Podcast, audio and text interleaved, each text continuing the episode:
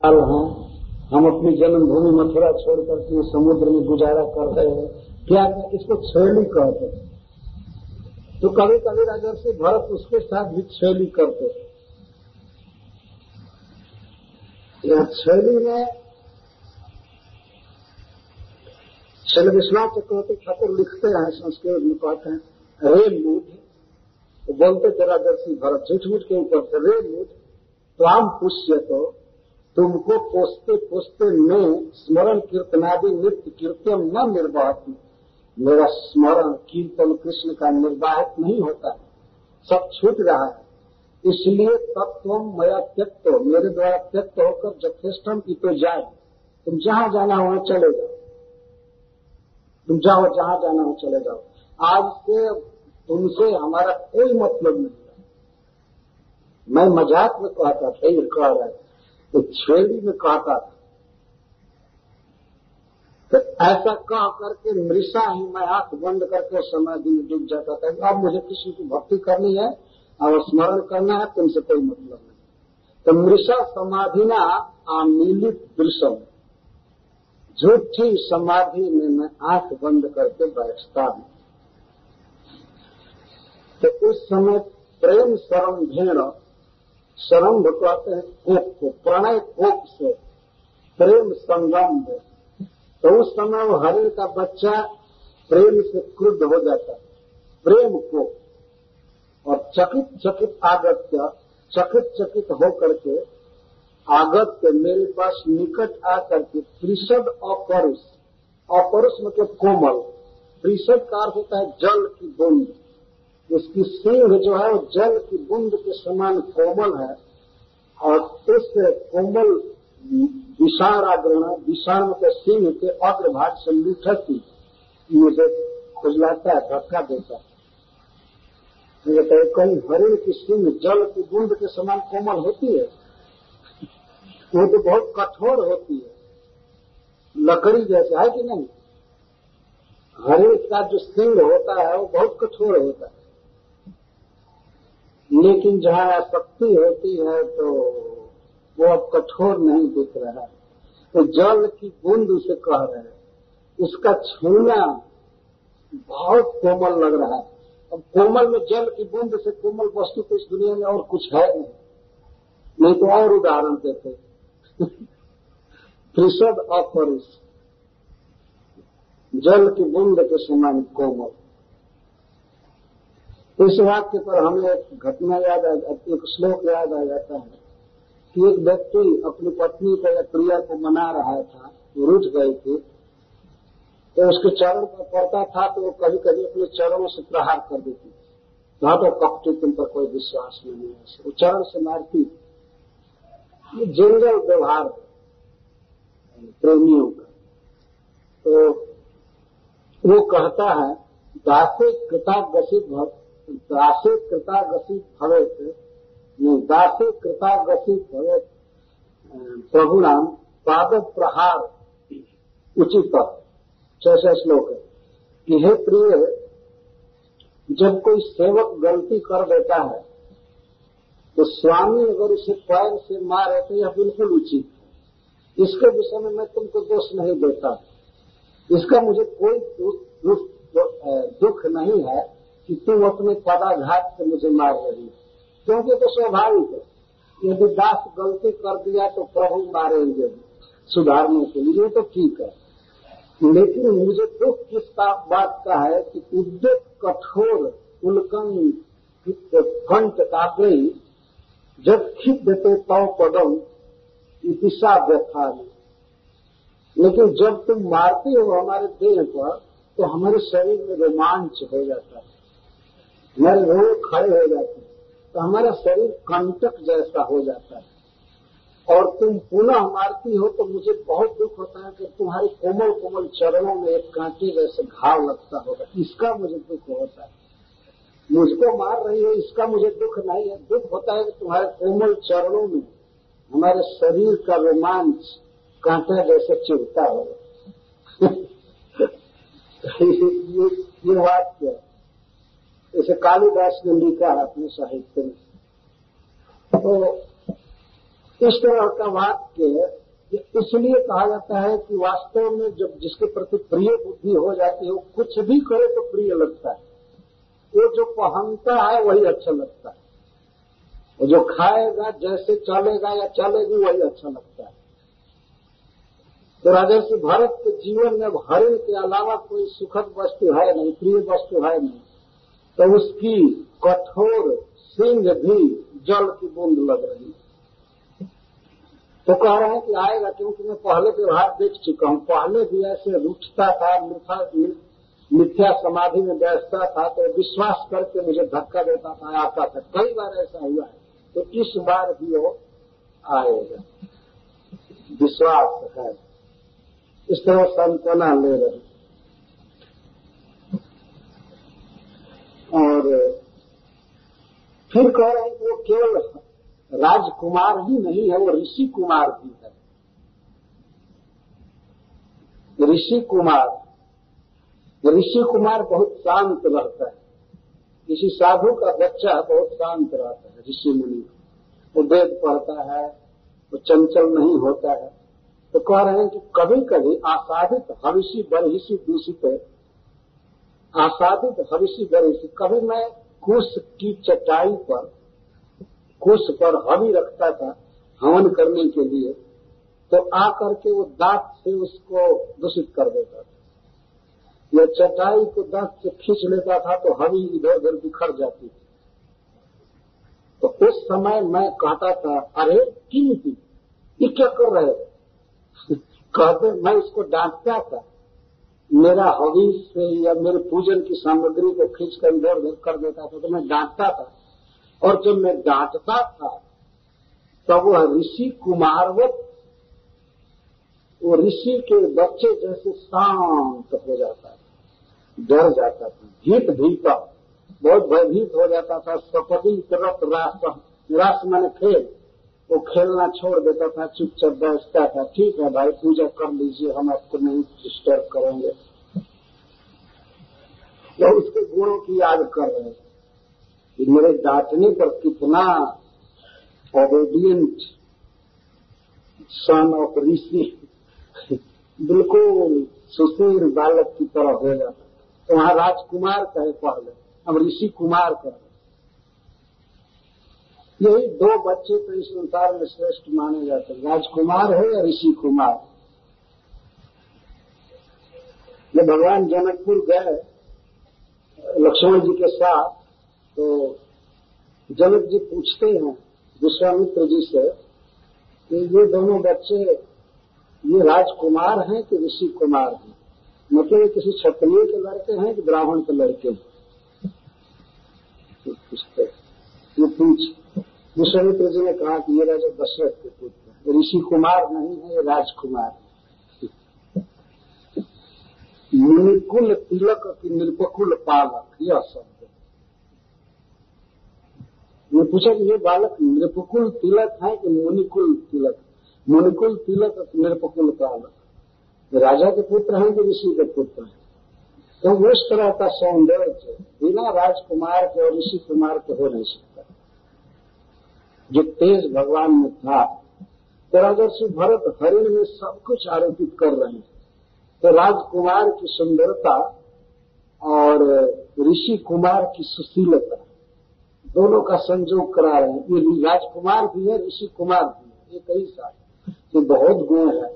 जो बच्चा डांट देने के बाद शांत हो जाए तो माना जाए वो अच्छा बच्चा है, डर जाए, गुरुजनों की आज्ञा का पालन करे याद कर रहे कि कभी कभी मेरे भविष्य को बिगाड़ देता था डांट से छू देता था, दूषित करता था तो मैं उसको डांट देता था तो अवहित करण कलाप आस्ते। करण मतलब इंद्रिया कलात्मक मतलब समूह। तो समस्त इंद्रियों को बिल्कुल शांत कर लेता था। मैं आँख से इधर उधर देखता था न चलता था चुप शांत इस तरह के गुण याद आ रहे हैं तो विश्वास उनको हो रहा है कि आएगा ज़रूर। आएगा ज़रूर। और इतना कह करके उठते हैं निकल हो जाते हैं आश्रम से बाहर, घूमते हैं। नीचे ज़मीन पर दृष्टि जाती है तो पृथ्वी पर उसके उभरे हुए खूर देखते हैं। खूर की पंक्तियाँ देख। तब कहते हैं, अरे पृथ्वी, अरे भूमि तुमने कौन सा तप किया है जिससे उस हरे बालक के खुर का चिन्ह तुम्हारे ऊपर उभरा है? अगर तुम्हारे तप का पता मुझे लग जाता तो मैं भी वैसा तप करता। नहीं तो गोपी जब कहती है भूमि के लिए कि अरे भूमि, तुमने कौन सा तप किया है कि गोविंद का चरण कमल तुम्हारे ऊपर है? रासलीला में भगवान जब अंतरहित हो गए तो गोपियाँ उनको खोजने लगी। तो कहते हैं कि देखो, भूमि कितनी सौभाग्य होती है। कहीं भी कृष्ण होंगे, लेकिन भूमि पर होंगे। इस पर उनका चरण कमल विराज रहा है। धन्य है पृथ्वी, धन्य है भूमि। कृत किंते कृतम तपो के सवांग। किंते कृतम तपो क्षिति बत के सवांग। ऐसा वो कहती है कि है क्षिति, तुमने कौन सा तप किया है जिसे केशव के चरण कमल तुम पर विराज रहे। और इनकी तो कृष्ण के स्थान पर हरिण में महत्व बुद्धि हो गई है। वाक्य वही कह रहे हैं, लेकिन हरिण के संबंध से। किम वा अरे आचरितम तपस तपस्विन्या अनया। अरे, इस तपस्विनी के द्वारा, इस अवनी के द्वारा कौन सा तप हुआ है? इसमें कौन सा स्वीकृत किया? यम अवनी। यह अवनी, यह पृथ्वी, सविनय, कृष्ण सार, तनय। तनय, तनुतर, सुभग, शिवतम, अखर, खुर, पद, पंक्ति भी। इस पृथ्वी का क्या सौभाग्य है? इस सविनय, नम्रता से युक्त, कृष्ण सार्ग का, कृष्ण सार मृग का तन जिसका तनुतर सुभग शिवतम अखर खुर पद पंक्ति बहुत विशेषण लगा रहे हरण के सावक का खुर कैसा है, जिस खुर का संजोग पृथ्वी को है, उसका वर्णन कर रहे हैं। कह रहे हैं तनुतर छोटा छोटा। पहले तनुतर तनु मैंने छोटा। बहुत छोटे छोटे खुर है। इसमें शुभ बहुत सुंदर है। और शिवतम मंगलमय। जिस पर भी खुर पड़ जाएगा, उसका कल्याण होगा। और अखर अखर मतलब खर नहीं है, कठोर नहीं है, मृदुल। इतने विशेषता खुर की लगा रहे खुर खुर के पहले जो भी शब्द है, सब खुर की विशेषता बता रहा है। उस हरण बालक का खुर कैसा है? छोटा है। सुभग है, परम सुंदर है, उतना तो सुकुमार। उतना सुंदर कमल भी नहीं है इस जगत में। और उसका खुर अखर होता है। तो कोई भी देखे होंगे, हरिण का खुर कठोर होता है, लेकिन उसको अखर कह रहे हैं। और शुभ तो शिवतम। शिवतम का अर्थ है कल्याणतम। जिसको वो खुर सुलभ है, उसका मंगल होगा, उसका मंगल होता है। ऐसे वेद शास्त्र भी वर्णन करते हैं कि कृष्ण सार मृग जहाँ भी चलता है तो पृथ्वी बहुत शुभ मानी जाती है। वहाँ यज्ञ किया जाता है। भागवत में भी भगवान कृष्ण ने कहा है उद्धव से कि जहाँ कृष्ण सार मृग विचरते हैं, वह भूमि पवित्र मानी जाती है। एकादश स्कंद ने बताया। तो उसी को राजर्षि भरत यहाँ जोड़ रहे हैं। लेकिन खास करके इसी मृग के लिए जोड़ रहे हैं। और के लिए नहीं। तो तंत्र, सुभग, शिवतम, अखर। ये कितनी विशेषता दिए एक, दो, तीन, चार। चार विशेषता दे अखर है। मतलब परम मृदु, परम कोमल। किसी के देह पर पड़ गया तो कट भी जाएगा। इतना कोमल है। तो खुर लेकिन आसक्ति बस कह रहे हैं। तो द्रविण विधुरातुरस्य कृपणस्य मम द्रविण पदवी सूचयंती आत्मान च श्रवतः कृत कौतुकम द्विजानम स्वर्गवर्ग कामान दिव्यजनम करो इन श्लोकों की व्याख्या बहुत की जा सकती है। लेकिन फिर भी हमें अपने लक्ष्य पर बढ़ना है तो हम थोड़ा थोड़ा कर रहे हैं। मैं द्रविण विधुर हूँ। अपने को कह रहा है, द्रविड़ विधुर। द्रविड़ मतलब धन, और विधुर मतलब रहे। आज हमारा धन चला गया। क्या धन चला गया? हरिण हरिण ही मेरा धन है, तमेव सर्व मम देव देव। वही उनके लिए सब कुछ है। तमेव विद्या द्रविणम तमेव।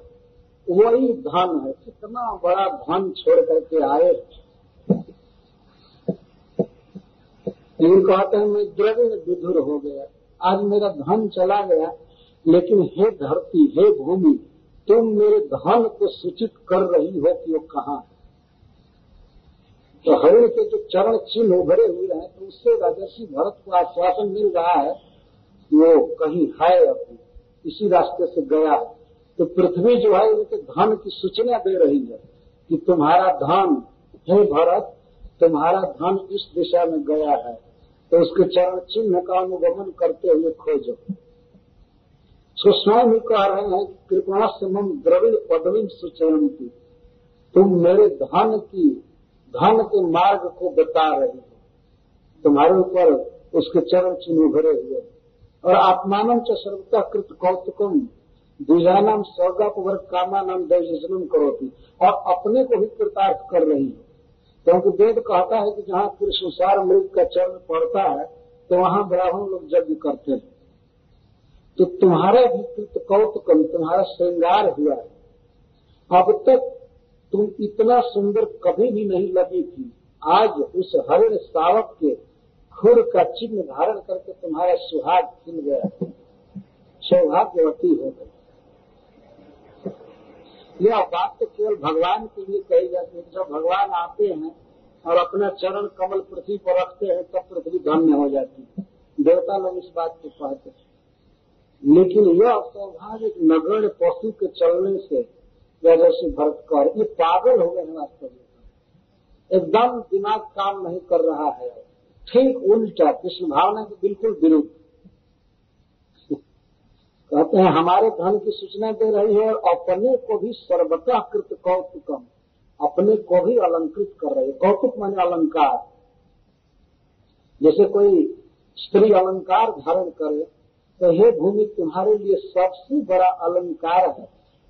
हरिण का चरण चिन्ह क्या अलंकार है। उस तरह कितने पशु घूमते रहते हैं। पृथ्वी का अलंकार ही पृथ्वी का अलंकार है, कृष्ण का चरण चिन्ह और उसमें वे श्लेष से कुछ और भी अर्थ करते थे। ये कृष्ण सार है। मतलब इसके जीवन के सार कृष्ण। इस तरह मिथ्या शब्द का आडम्बर जोड़ करके वे उस पर आरोप करते थे। अगर मैं कृष्ण का भक्त हूँ तो ये भी कृष्ण का भक्त है। ये कृष्ण सार है। कृष्ण सारो जस्य स कृष्ण सार। कृष्ण ही जिसके जीवन के सब कुछ है, वो है कृष्ण सार। लेकिन वो तो कृष्ण भावना से बिल्कुल शून्य थे। इस तरह से आरोप करते थे कि मैं कृष्ण भक्त का संग कर रहा हूँ। मैं भी कृष्ण यज्ञ करना चाहते हैं। यज्ञ द्वारा वो लोग मिलते हैं। तो यज्ञ करने के लिए वो कभी कभी भूमि खोजते हैं। वन में जा करके भूमि खोजते हैं जहाँ कृष्ण सार मृग पाए जाते हैं। वही यज्ञ करते हैं। तो इसीलिए राजस्व भरत कह रहे हैं कि आज वह मृग सावक हमारे धन की सूचना दे रहा है, उसका चरण चिन्ह पृथ्वी अलंकृत हो गई। ब्राह्मण भी धन्य हो जाएँगे। वो ऐसे जगह पर यज्ञ करेंगे तो उनको अपवर्ग मिलेगा, उनको स्वर्ग मिलेगा। हमारा हरिण जो है, ब्राह्मणों का उपकारी है। स्वर्ग देने वाला है, मुक्ति देने वाला है। सबका हित कर रहा है, लेकिन हाय हाय, मैं विरह में मर रहा हूँ कब आएगा? इतना उपकारी, इतना सुंदर, इतना अच्छा हरिण कब आएगा? जो ब्राह्मणों का उपकार करे, उनको स्वर्ग दे वैकुंठ दे। वो हरिण नहीं देता है वैकुंठ वैकुंठ मिलता है भगवान के भजन से या स्वर्ग मिलता है जप आदि करने से। लेकिन उसमें वो कारण मान रहे हैं कि जहाँ कृष्णसार मृग चलता है, घूमता है, वहीं वो करते हैं। तो वो एक कारण हो गया। वो कोई खास कारण नहीं लेकिन ये कारण है कि ये हरिण ही देता है। तो तुम स्वर्ग में जो भी जाएँगे, तुम्हारी कृपा से। अपवर्ग पाएँगे, तुम्हारी कृपा से। पृथ्वी धन्य हो गए लेकिन मैं ही अधन्य हूँ, मैं ही हतभाग्य हूँ कि तुम्हारा खूर मेरे पेट पर नहीं लग रहा है। मेरा भाग्य टूट गया। इस तरह से रो और तब तक उनकी दृष्टि चंद्रमा पर पड़ती है। सूर्यास्त हो चुका है। और भगवान चंद्रमा उदित हुए। ये दोनों जगत के नेत्र हैं। ये प्रकाश देते हैं भगवान सूर्य रात्रि में। भगवान चंद्रमा सुंदर, शीतल प्रकाश देते हैं। इन्हें देख करके प्रत्येक व्यक्ति को नमस्कार करना चाहिए। भगवान का तेज इनके भीतर है। देखिए राजर्षि, भरत किस तरह चंद्रमा के विषय में कह रहे हैं। जब ऊपर दृष्टि उठाकर देखे तो चंद्रमा उस दिन पूर्णिमा का दिन था, वे उगे। तो कहते हैं अपिश्रीद असौ भगवान उडुपति ये भगवान चंद्र, भगवान उडुपति। एवं मृगपति मृगपति भयान मृत मातरम मृग सावतम स्वास्थ्यम परिभ्रष्टम अनुकंपया कृपण जन वत्सल परिपाती जब वो देखे तो जो शस्त्र का चिन्ह है शशि में चंद्रमा को शशि कहते हैं, क्योंकि शस्त्र का खरगोश का चिन्ह है उनके भीतर। इसीलिए उनको शशि कहते हैं। या शशांक कहते हैं। तो शशांक कुछ हरिण जैसा मिलता जुलता है। तो राजर्षि भारत की आसक्ति है तो देखते ही उन्हें ऐसा लगा कि, ओ, मेरा बेटा जंगल में भूल गया था तो भगवान उदुपति अपनी गोद में उठा लिए हैं। कितने कृपालु वो कितना दूर है। सूर्य से भी अधिक दूर है, चंद्रमा लेकिन कहते हैं वो मेरा बच्चा भटक गया था, उसको लेकर अपने गोद में रख लिया। इतनी आसक्ति है कि हरिण को ही सर्वत्र देख रहे हैं। तो कहते क्या भगवान चंद्रमा उस कृपण बालक को मृग शावक को अपने गोद में लेकर के परिपाति पालन कर रहे हैं? ज़रूर पालन करें अपनी अमृतमय किरणों से उसको सींच रहे होंगे, सहला रहे हैं।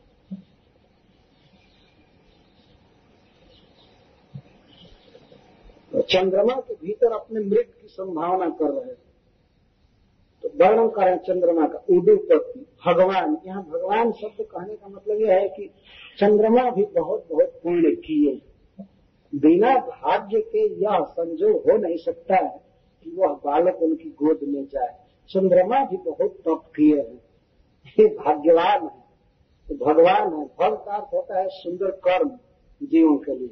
सुकृति सुकृत किए हैं चंद्रमा, इसीलिए आज इनके गोद में हरिण बालक चला गया।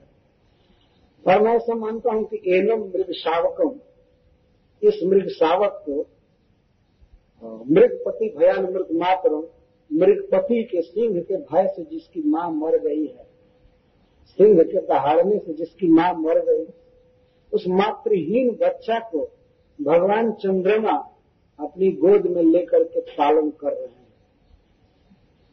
निश्चित वो पालन कर रहे हैं, क्योंकि स्वाश्रम परिभ्रष्ट वो मेरे आश्रम से परिभ्रष्ट हो गया था, भूल गया और स्व लगा करके यह कह रहे हैं कि मेरा दोस्त है। मुझ पापिष्ठ ने उसका केयर नहीं किया। हमारे आश्रम से भ्रष्ट हो गया, लेकिन चंद्रमा कितना भाग्यशाली है, दयालु है अनुकंपया कृपण जन वत्सल परिपाल। तो दीनहीन जनों का पालन करने वाले चंद्रमा अनुकंपा से भर गए, दया से, और वे गोद में उठा करके पाल गए। ठीक है, लौटाएँगे ज़रूर। कहीं ऐसा ना हो कि चंद्रमा हमारे मृग शावक को ले ले। नहीं पाल रहे हैं, स्नेह कर रहे हैं, ठीक। लेकिन फिर कुछ देर के बाद ऐसा लगा, अरे नहीं नहीं, ये तो केवल शशान का चच्चिन है सब का वो नहीं है। वो नहीं है। तब, चंद्र किरणों से दाहकता का अनुभव करने लगे। चंद्रमा की किरणों में शीतलता होती है, लेकिन चंद्रमा की वही किरणें विरही जनों को जलाया करती है। यह स्वभाव, विरह में कोयल की बोली या चंद्रमा की किरण या बसंत की हवा, ये सब विरही जनों को और दग्ध करते हैं। अच्छा नहीं लगता। जब प्रिय से वियोग होता है तो उसमें सुख की सामग्रियाँ ही काल जैसी लगती है। ये स्वभाव तब चंद्रमा की किरणें जला रही हैं इनको हरिण के विरह में।